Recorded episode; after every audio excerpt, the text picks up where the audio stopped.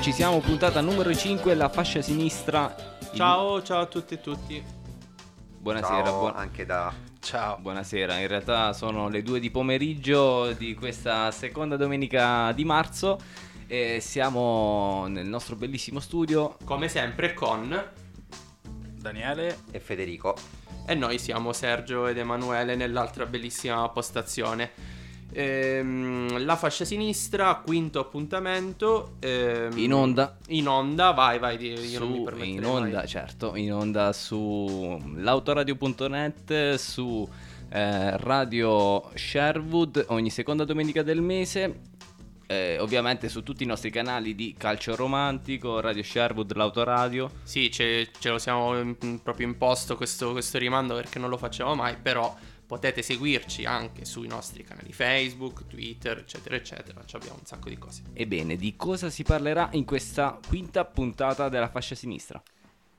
Quest'oggi parliamo di mito, di narrazione sportiva che in qualche modo eh, ha necessità di eh, autoalimentarsi attraverso la mitizzazione della- dell'evento stesso.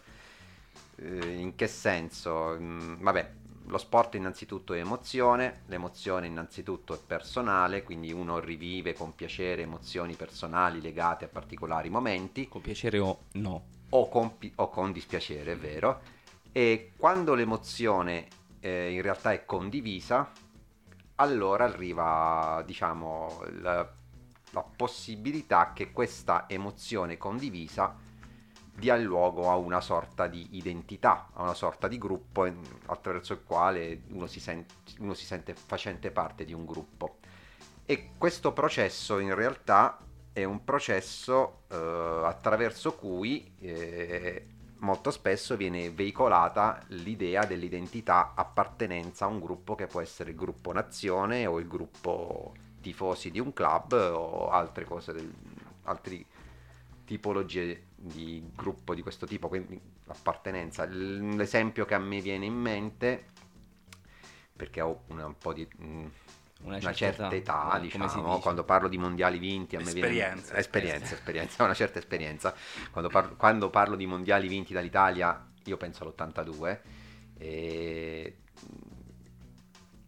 chiaramente mi ricordo personalmente l'82, però anche nel modo in cui l'82, quella vittoria dell'82 è stata poi narrata, si vede come attorno a questa vittoria dei mondiali ci sia stata costruita qualcos'altro. Eh, faccio un esempio, nel film La meglio gioventù, eh, il protagonista eh, non gli frega niente assolutamente della partita, però nel film c'è il momento in cui si vede che sta facendo il protagonista nel momento in cui l'Italia eh, sta giocando e vincendo contro la Germania.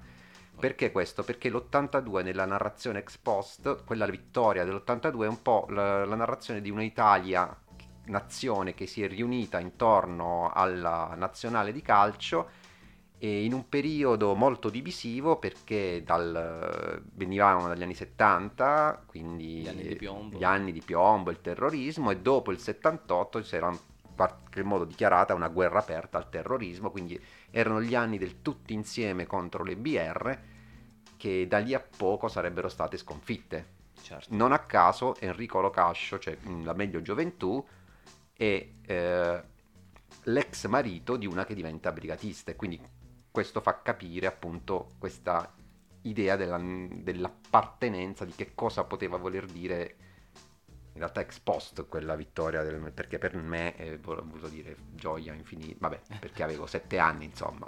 all'epoca. Eh, invece con- per persone con meno esperienza abbiamo Sì. l'esempio de- dei mondiali del 2006 con riferimenti mh, molto meno alti, cioè ricordiamo episodi di rivendicazioni di opere d'arte Con, con grandi classici. con grandi classici. che- La regia ci supporta?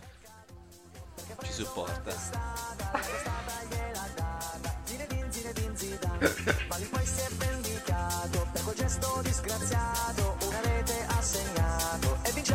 Basta, per favore.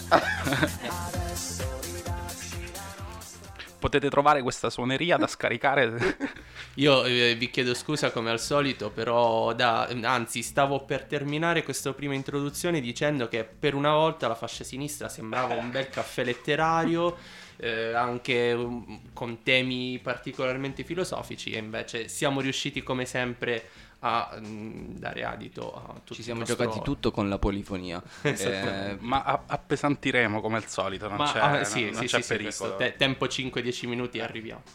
Lanciamo, lanciamo il primo pezzo? Sì, lanciamo il primo pezzo, lo facciamo con una piccola lacrimuccia, ma mm, sì, andiamo col primo pezzo.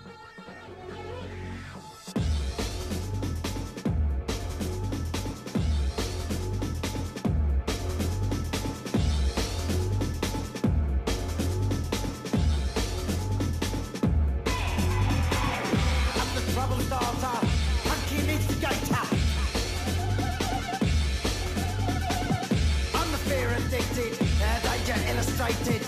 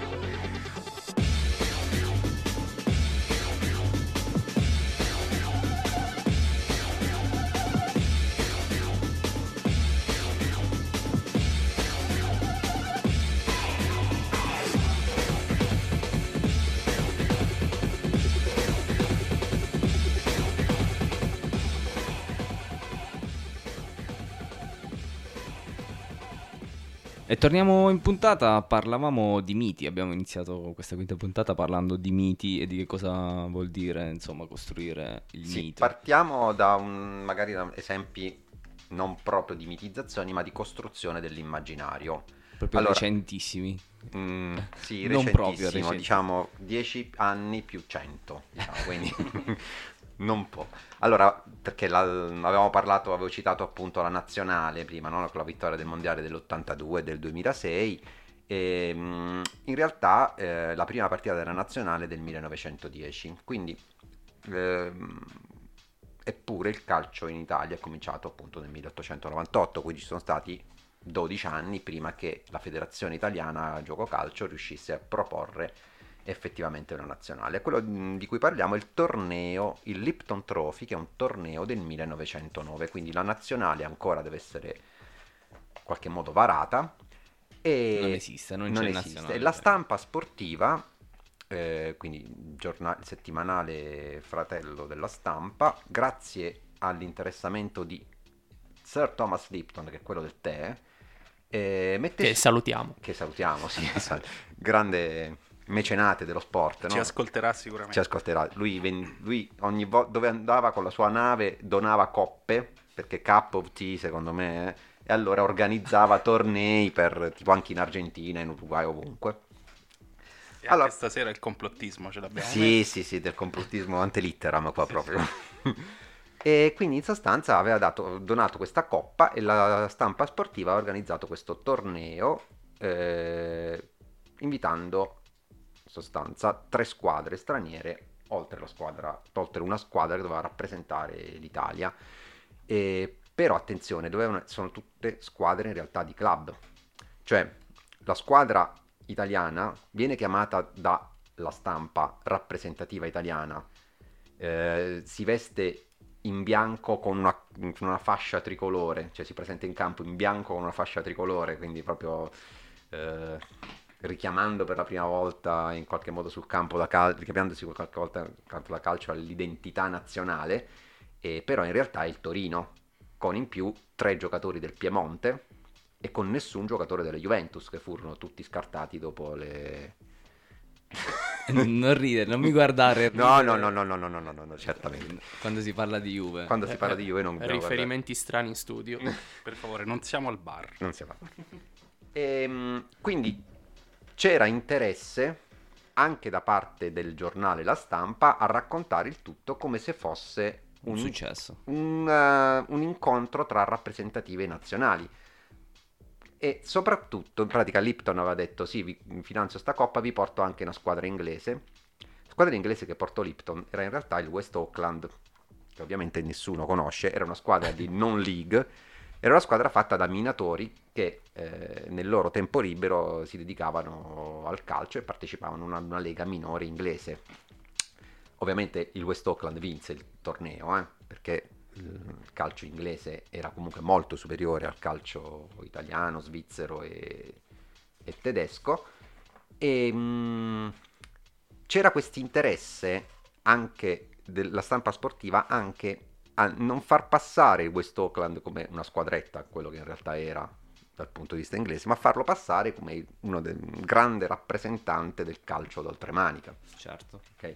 Quindi Per una- dare insomma anche sostegno insomma al trofeo. Esatto, del sostegno al trofeo, sostegno anche alla lotta Italia versus Inghilterra, che doveva essere una lotta accanita all'interno del campo da gioco. Praticamente, tra parentesi, la- in finale il West Auckland vinse 2-0 contro il Torino, segnando due gol nei primi 5 minuti tipo, e poi tenendo palla per tutto il resto della partita. Cioè, praticamente... Ma un altro, cioè, un altro episodio invece nella storia che riusciamo a collegare a, a questa traccia di, Allora, di l'altro miti. episodio, l'altro episodio che avevo visto era un po' più ce- incentrato sulla mitizzazione della persona. che in tempi anche un po' più un recenti po' più recenti, siamo negli anni 80. Mitizzazione della persona, però in qualche modo mh, modificando eh, ciò che in realtà accade. Partiamo del Mágico González, che è un eh, giocatore del Salvador che partecipa ai mondiali del- dell'82 in Spagna e proprio mentre sta ai mondiali viene ingaggiato dal, dal Cadice, dalla squadra del Cadice e si narra, se voi cercate in rete eh, Mágico González, spesso vi- si- si- ci si può imbattere in una narrazione di una volta in cui sto Mágico González, che era uno dedito alla bella vita, alle donne, che era famoso perché tirava tardi la sera e poi la mattina si svegliava, lo svegliavano quelli del Cadice per dire oh devi andare a giocare, e lui arrivava e faceva i tocchetti e risolveva le partite. Si narra di un famoso trofeo Ramon de Carranza, che trofeo assegnato dalla città di Cadice, in cui lo svegliarono, lui si alzò, arrivò allo, allo stadio quando il primo tempo era già finito, il Barcellona, il Barcellona era avanti 3-0, lui entra nella ripresa e il, Barce- e il Barcellona perde 4-3 con lui che segna 3 gol. con il magico Il Magico Gonzalez che segna 3 gol. Ovviamente non esiste questa partita. tutto falso Tutta fake Se news. Emanuele era già affascinato da... sì sì sì Ovviamente la partita non esiste. E però uno si chiede, ok, ma perché se questo accadu- dovrebbe essere accaduto nell'85-86 perché poi chiaramente non si capisce perché chiaramente non esistendo la partita uno non sa neanche dire in che anno ci sono prove. ci sono prove. Perché una narrazione un una narrazione così evidentemente eh, falsa viene oltre a essere prodotta viene continuamente riprodotta la domanda è una domanda che mi ero fatto io, ma la risposta paradossalmente eh, me l'ha data un mio alunno. Eh, una volta avevo fatto appunto a scuola una, una lezione sulle narrazioni del calcio, ho raccontato di questo episodio, avevo detto com'era, cosa inve- invece era successo e lui alla fine mi ha detto sì ma professore ma in fondo perché uno si deve affannare a ricostruire la verità storica quando la storia raccontata così è così bella? E su questa... E su questo- Come, come dargli torto. Cioè, E re- su questa infatti lanciamo il prossimo pezzo, T for Two. in omaggio a Lipton, eh? sempre perché Che salutiamo. salutiamo.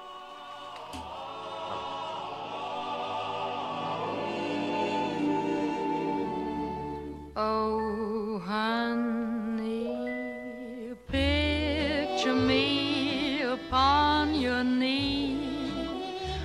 tea for two and two for tea. Just me for you and you for me alone. Nobody near us to see us or hear us. No friends or relations on weekend vacations. We won't have it known, dear, that we own a telephone,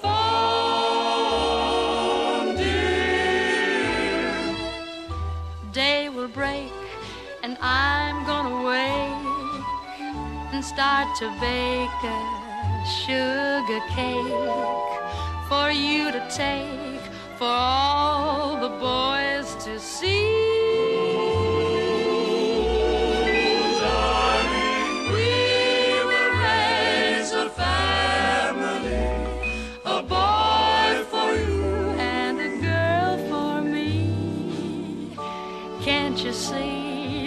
Darling,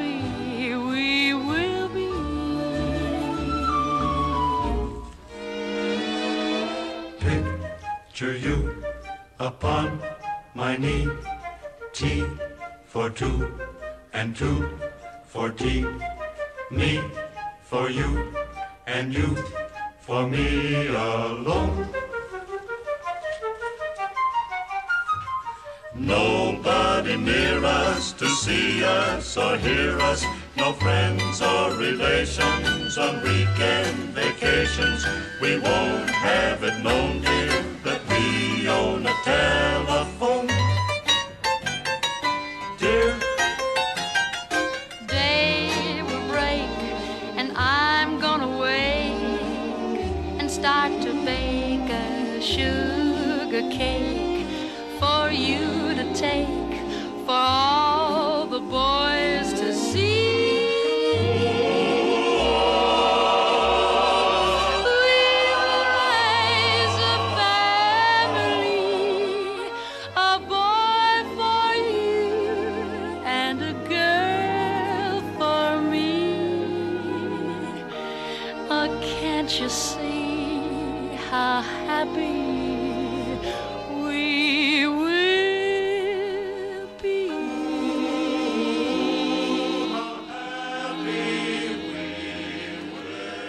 Anche grandi classici sull'autoradio.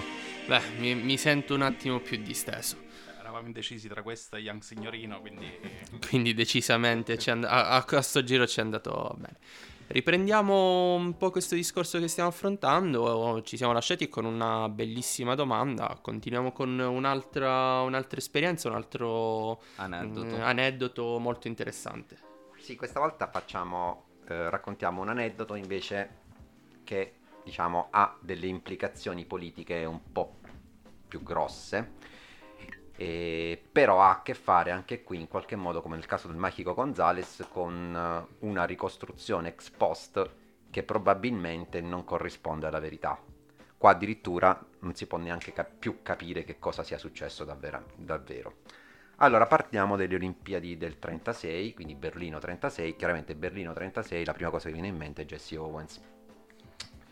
Jesse Owens e a Hitler che eh, rifiuta di stringere la mano a Jesse Owens. Ora, al netto del fatto che in realtà Adolf Hitler eh, il giorno prima si rifiutò di stringere la mano a Cornelius Johnson, anche lui statunitense, nero, che aveva vinto il salto in alto, quindi prima di Jesse Owens c'era quell'altro, e al netto del fatto che Jesse Owens dichiarò che a ignorarlo più che Hitler fu il suo presidente Roosevelt, Roosevelt perché praticamente quando tornò in patria non si degnò assolutamente di contattarlo nonostante i quattro rivinti. Quindi Vabbè, però era nero, cioè che era fai? nero, Ah. sì, anche questo è vero.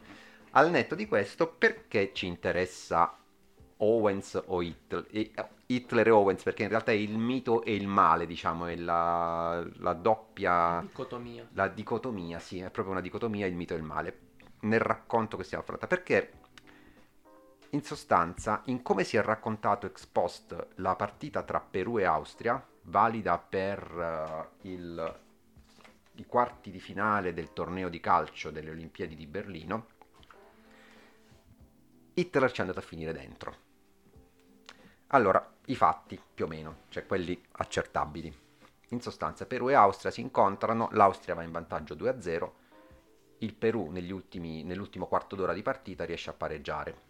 Si vanno ai supplementari, pare che al Perù annullino dei gol, 2, 3, chi dice 2, chi dice 3, poi a un certo punto il Perù finalmente nell'ultima parte dei supplementari segna altre due volte e arriva al sul 4-2. A questo punto c'è un'invasione di campo, quindi chiaramente quello che non è facile capire se la partita è finita, la partita non è finita, l'invasione di campo è arrivata prima del 4-2, ha colpito dei giocatori austriaci. Fatto sta che eh, il CIO e la FIFA, perché la FIFA comunque collabora col CIO nell'organizzare le Olimpiadi del 36, decide ripeti- di far ripetere la partita. Il- lo decide il giorno dopo. La cosa bella è che alla riunione decisa il giorno dopo il Perù non riesce ad arrivarci, probabilmente perché ha tardato da una dunata nazista. Eh, erano bei tempi, Eh, erano insomma. Il problema di Berlino all'epoca era il traffico, ricordiamo. il traffico dei nazisti era. e quindi il, quindi il giorno dopo la partita decidono di... mh, la partita si era giocata il 9, il 10 fanno la riunione e impongono la ripetizione della partita il giorno 11. Giorno 11 eh, il Perù non si presenta, quindi l'Austria vince a tavolino, tra l'altro l'Austria arriverà in finale e sarà sconfitta dall'Italia. E... Italia. Eh, esultiamo. Annibale Frossi, grande centravanti occhialuto dell'Italia.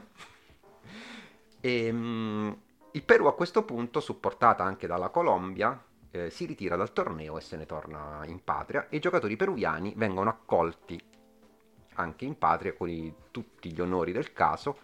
In particolare vengono accolti anche dal presidente ad interim Bonavides, Benavides che cerca in quel modo anche di ottenere insomma, un endorsement per le eh, elezioni che verranno fatte da lì a poco, tanto per cambiare. Bene, questo è solo la ricostruzione di quello che pare certo. La cosa interessante è cosa è stato raccontato dopo. Allora, innanzitutto, questa storia di Perù-Austria è tornata molto a galla intorno al 2008, quando Edoardo Galeano, il grande scrittore Edoardo Galeano, in un programma della TV uruguayana, raccontò l'episodio condendolo di alcune eh, particolarità in più. Praticamente, secondo il racconto di Galeano, quel giorno a vedere la partita Perù-Austria c'era anche Hitler. E quindi fu la- in qualche modo fu la lunga mano di Hitler a ordinare la ripetizione. Uno dice ma perché Hitler stava vedendo Perù-Austria? Forse perché la Germania era stata già eliminata dalla Norvegia?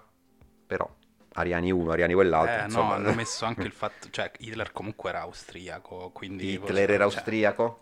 Ok. Prima dell'Anschluss comunque magari Esatto. aveva... qualcosa del genere. E inoltre Galeano diceva, eh, tra l'altro i peruviani non hanno eh, raccontato troppo questa, Questa storia. questa storia, non hanno voluto costruirci sopra un mito eh, per una sorta di orgoglio, ok? In realtà pare che Hitler ci sia stato messo lì solo dopo il 45. Infatti, nelle narrazioni del tempo, in un periodo in cui Hitler qualsiasi cosa faceva, aveva i titoloni sul giornale, nessuna cronaca del tempo parla di Hitler tra le 5.000 persone presenti allo stadio. Eh, si sarebbe saputo, Si insomma. sarebbe saputo, insomma, il Führer che va a vedere la partita, che fai, non lo citi 15 volte? Eh. Ma la cosa più bella, o forse, ma qua è tutto bellissimo da un certo punto di vista, sono belle anche le narrazioni fatte invece dalla stampa, mm, tipo, quindi filo occidentale, che poi non ha parlato per, anni, per, setta- per 70 anni di questa qua perché non c'era niente da mitizzare dalla parte europea. In pratica, ehm, parlando dell'invasione, parlava dell'invasione di mille tifosi peruviani armati di coltelli.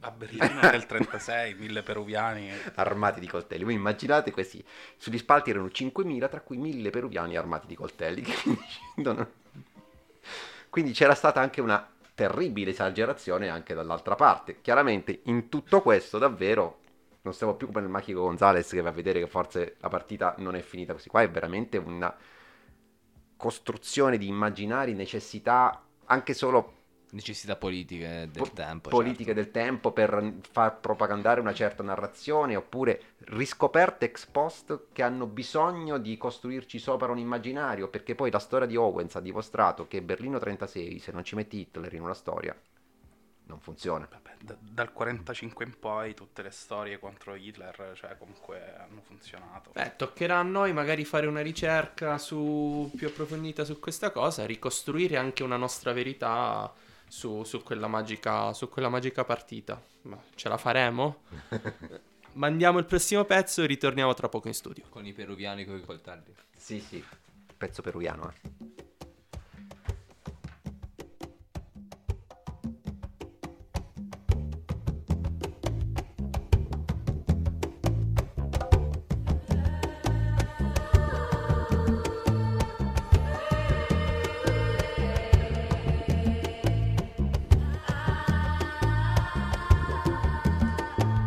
Te digo que mueve tu caderita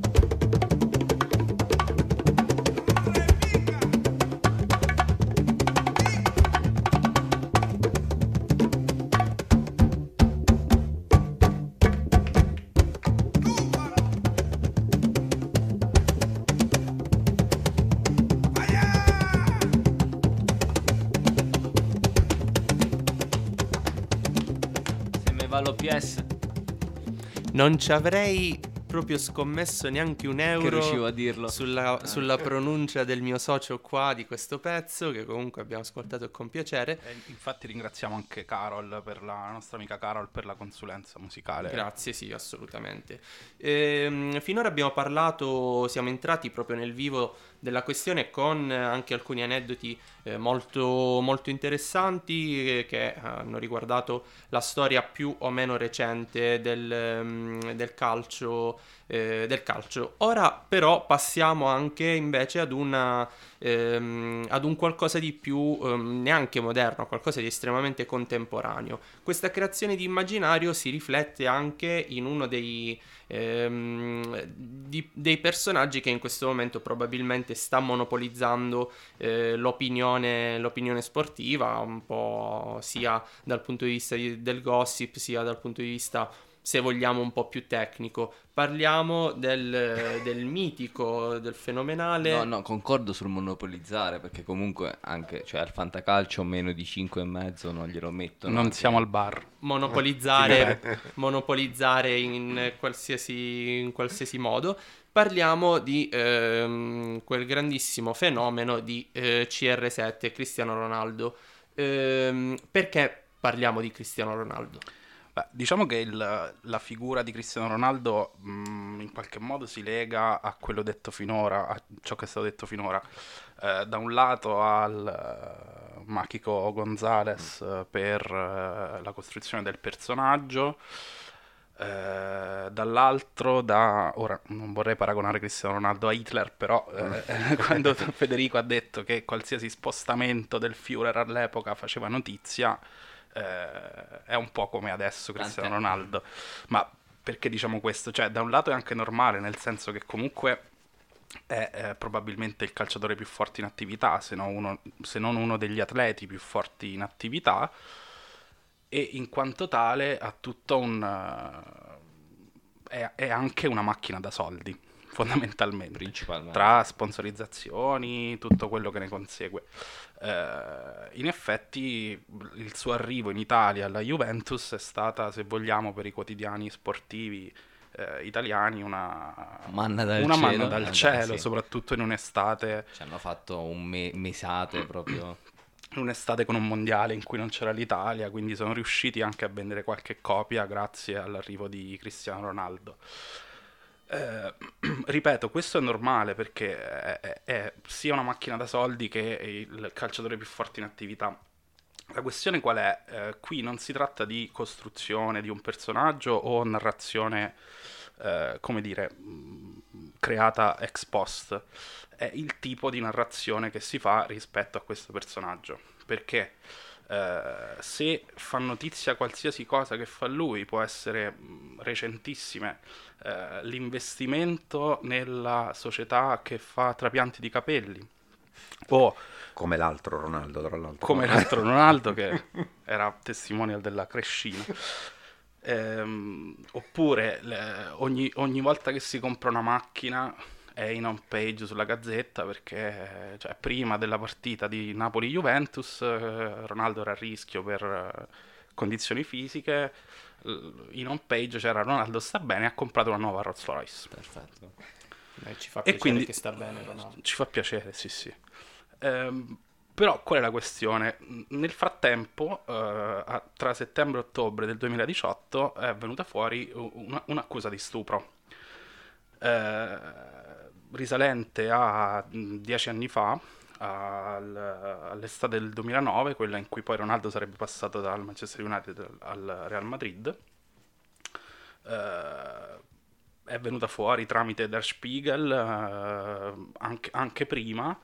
Eh, lui ha sempre negato, l- l- ha sempre negato di aver commesso questo stupro, eh, però ci sono dei documenti che, eh, Che lo provano. che lo provano la non consensualità del rapporto, provano che lui, eh, cioè che lui e eh, Catherine Mayorga, che è la ragazza che l'ha denunciato, eh, hanno sottoscritto un accordo, in pratica lui ha dato 375 mila dollari a lei per tacere sul- sulla questione. E questo ci sono cose che lo provano. Eh, a dimostrazione del fatto, di questo fatto è che lui, eh, pur avendo negato e tutto, non ha denunciato Der Spiegel per danno d'immagine, eccetera, cosa che avrebbe potuto tranquillamente fare. Ora, in Italia, come dicevamo prima, è stato manna dal cielo per quotidiani, per l'informazione sportiva, eccetera, eccetera. Eh, Tranne poi... sì, cioè la verità sull'accaduto non, non la possiamo sapere, però possiamo sapere quello che ha dimostrato, cioè le cose che lui ha già ammesso e le reazioni eh, rispetto a questa notizia, perché lui è arrivato ad agosto, questa cosa è uscita fuori tra settembre e ottobre, eh, e le reazioni sono state veramente, come dire, frustranti Imbarazzanti. imbarazzanti. Eh, la Juventus, ha- ha- la reazione della Juventus è stata un tweet in cui in pratica ha scritto è un grande professionista, quindi siamo con lui.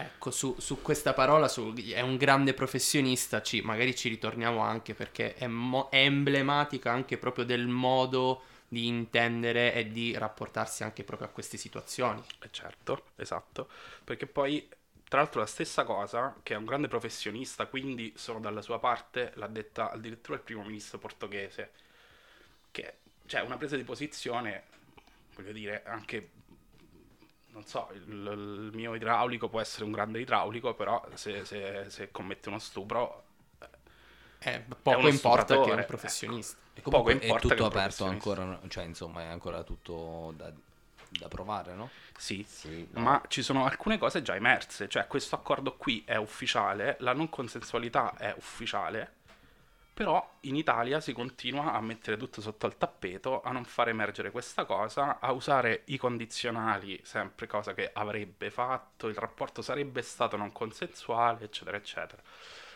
C'è stato addirittura, mh, io sentivo anche banalmente mh, con le chiacchiere da bar, che mh, c'era una parte magari anche di tifoseria, eh, tifoseria nel senso di eh, persone ehm, ehm, legate alla Juventus che consideravano questa storia come anche, eh, cioè preoccupandosi del danno che poteva subire calcisticamente Ronaldo e quindi riflettere su tutta, su tutta la Juventus. Quindi ecco, cioè, è proprio emblematica questa, eh, questa concezione dello stupro che eh, viene quasi viene ridotta a eh, veramente una notizia. Eh, una notizia come può essere ad esempio quella di Cristiano Ronaldo che si compra, che compra la macchina nuova o peggio ancora un qualcosa che può danneggiare magari una squadra La, la prestazione sportiva, La prestazione del sportiva, professionista. certo Sì, sì, no, ma infatti questa, cioè ci sono poi eh, varie chiavi di lettura. Possiamo in qualche modo eh, ricollegarci a quanto detto prima sul senso di eh, identità, che può essere in questo caso la tifoseria, perché magari un tifoso della Juventus eh, dice Ronaldo potrebbe essere danneggiato da questa cosa, eh, oppure si fida del tweet della Juventus, per esempio, perché ehm, ci, può, ci può anche stare come tweet di atteggiamento. E poi, per esempio, come ha fatto notare una, una giornalista austriaca, che ora non ricordo, magari la citiamo poi nel, nel- mettiamo il link al suo Ritorniamo, sì. articolo, perché ha fatto una riflessione molto interessante su, eh, per esempio, il, il senso di identità che si può generare non della tifoseria, ma il numero di, cioè chi lo segue sui social, che magari pensa di conoscere una persona in base a quello che lui vuol far eh, credere che sia. E anche lì si crea una sorta di senso di, di- di- di appartenenza, cioè l'illusione che tu conosca quella persona lì e che sia impossibile che una persona del genere possa commettere uno stupro. Quando, ripetiamo, sono comprovate tutte le cose. Poi, vabbè, magari poi eh, approfondiremo anche la- l'altro lato, che, cioè quanto l'atteggiamento dei media italiani si leghi a un, sessismo generale che c'è intorno al calcio, ma non solo, perché poi le domande sono state perché ha denunciato dopo dieci anni, quanto aveva bevuto, quanto era lunga la gonna, le solite cose. Esattamente. ne parliamo. Ecco, eh. le, le solite cose. Le solite cose. Effettivamente è proprio quello il, il terreno purtroppo che va quasi a legittimare eh, ora qualsiasi, qualsiasi pratica del genere. Ehm, in attesa di riprendere quest'ultima parte, eh, ci ascoltiamo il prossimo pezzo e ritorniamo subito in studio.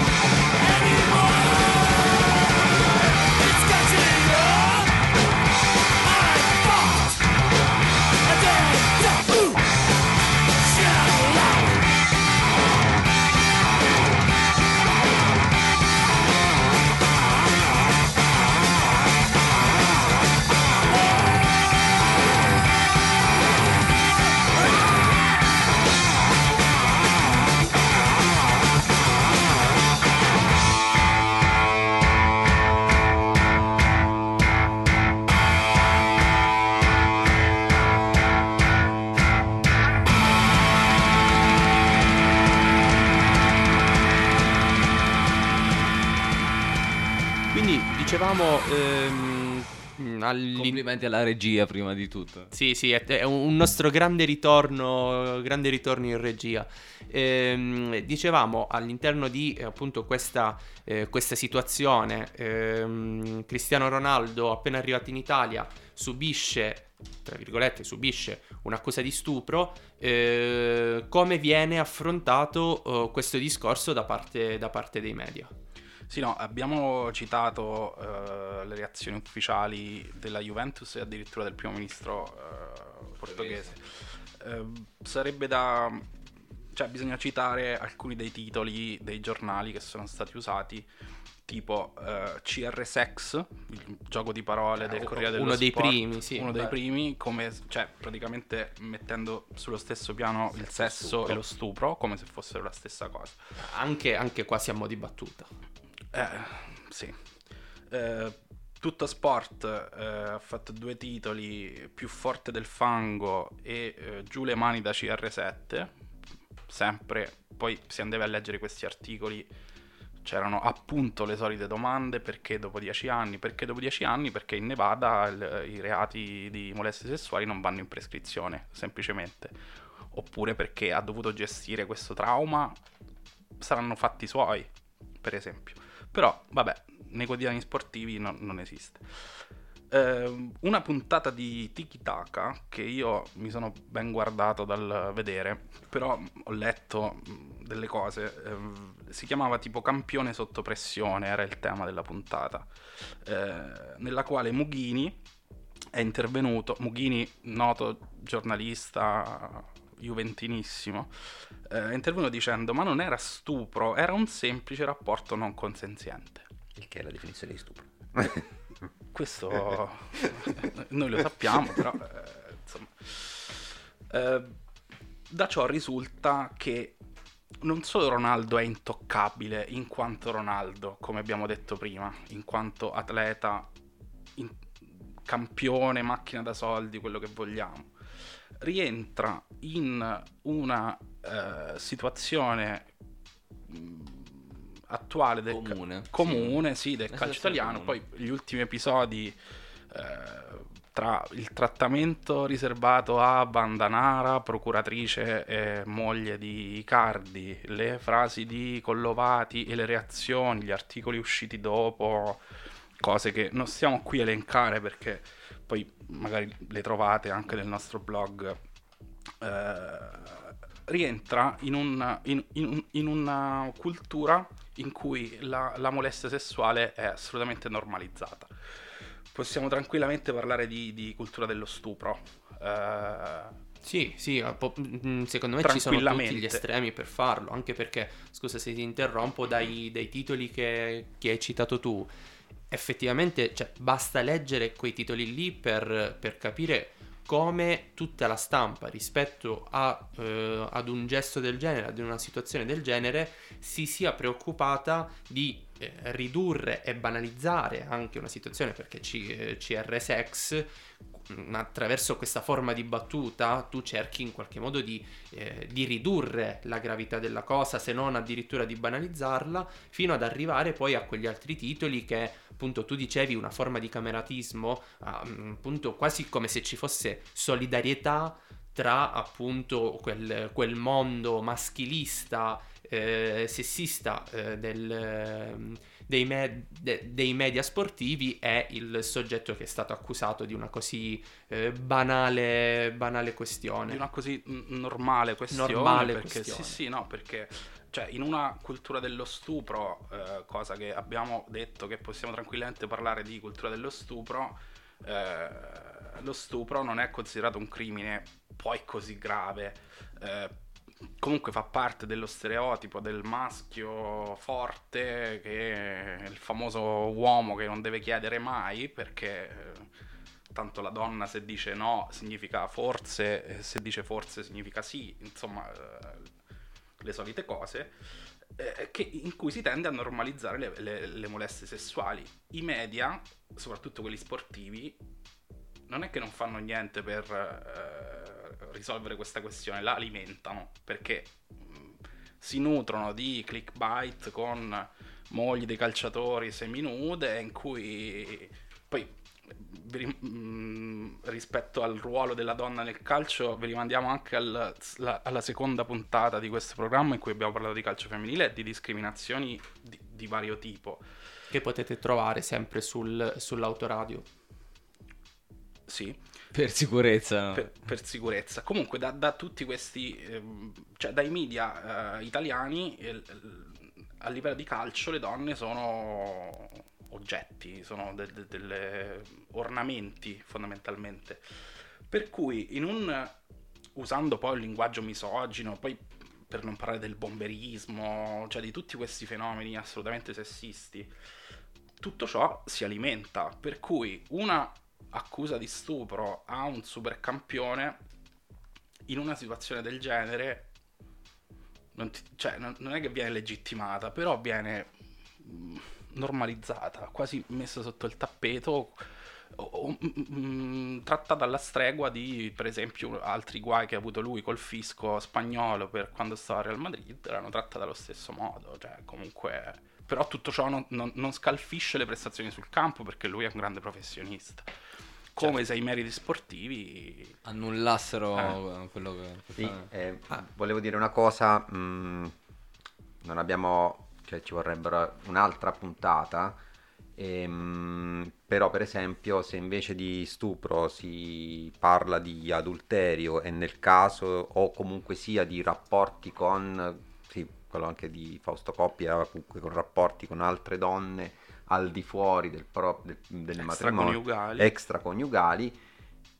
mi viene in mente appunto Fausto Coppi, mi viene in mente Diego Maradona quando venne qui in Italia.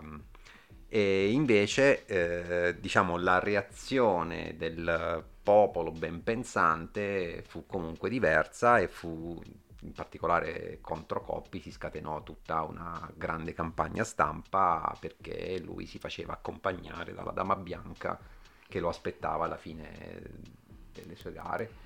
Però era anche un... Però erano anche gli an- era anche un'altra epoca. Adesso un rapporto coniugale di un extraconiugale di un, di un calciatore viene visto come una cosa anzi bella perché uh, è un bomber scopare. eh, Sempre perché lui è maschio e quindi si può Sempre perché permettere lui questa è cosa. maschio, sì sì, no, scatta appunto il cameratismo. Ehm, invece, cioè, una cosa che non abbiamo detto rispetto alla denuncia di Catherine Maiorga è che anche lei cioè, ha subito, anche se forse spero non lo sappia perché è successo in Italia, ha subito il, il classico victim blaming, cioè l- il fatto che cioè, le sono state attribuite responsabilità rispetto a eh, ma aveva bevuto, eh, ma era una festa, eh, ma c'ha avuto un atteggiamento eh, ambiguo eh, ed è per questo che possiamo tranquillamente parlare di cultura dello stupro. Ecco, anche qui quindi un- ancora una volta il, il calcio, il mondo del calcio, tutto quello che ruota attorno a, mm, appunto a questo, a questo fenomeno che si rivela essere specchio, specchio della società, perché tutto quello che abbiamo detto ora rispetto ad un caso eh, che è diventato eclatante perché commesso da forse una delle persone più, più note del mondo, eh, questo succede quasi quotidianamente in situazioni molto meno, molto meno conosciute, ma che si trovano a dover, dover subire eh, tutto questo, appunto, questa trafila che, ehm, eh, che abbiamo, che abbiamo appena detto. A meno che, aspetta, l'ultima cosa, a meno che l'accusato di stupro non sia un immigrato, perché lì Certo. è automaticamente, matematica. è automaticamente uno stupratore. Mentre in, que- in questo caso è uno spreco di condizionali. Avrebbe, lei si sarebbe... Assolutamente. Siamo Ehm, giunti alla Sì, fine. siamo, siamo arrivati alla fine. Ci siamo arrivati anche i- con questa puntata con eh, molta leggerezza. L'avevamo annunciato ad inizio, ad- inizio puntata. ehm, la, canzoncina, la canzoncina di Materazzi ci aveva alleggerito solamente l'inizio, ma ci siamo arrivati come al solito eh, carichi di, di contenuti importanti. Eh, noi eh, vi, vi salutiamo da tutta la, la regia, tutta la troupe l'autoradio. de- dell'autoradio e della fascia sinistra. ehm, Io volevo dire un, un piccolo spot pubblicitario, si può? Dai, eh, dal 3 al 6 aprile a Perugia, Prestu, eh, durante il Festival del giornalismo, insieme a Radio Sherwood e a Radio Sonar di Roma. e molti altri. E, insomma, seguite i canali, ci saranno aggiornamenti. Sì, questo ve, ve la lanciamo lì, poi ne riparleremo. Quindi un saluto dalla fascia sinistra, ci si sente il mese prossimo. Ciao! Ciao, grazie. Ciao. Ciao.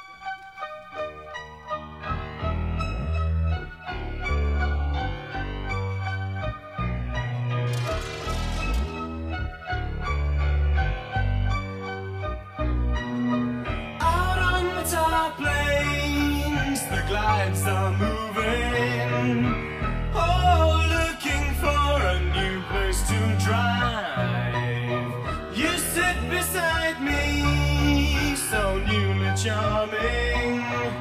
Sweating dewdrops glisten, flashing your side. And the sun drips down, bedding heavy behind the front of your dress, all shadowy lined. And the droning engine throbs in time with your beating heart.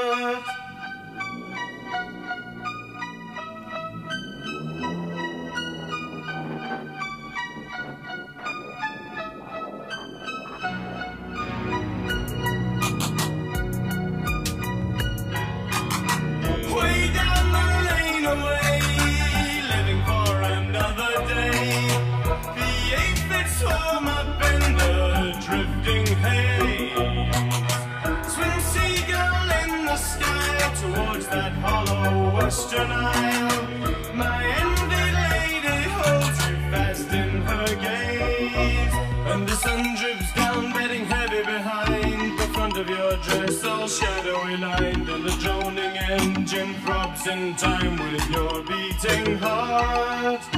the sun drips down, bedding heavy behind the front of your dress, all shadowy lined, and the droning engine throbs in time with your beating heart.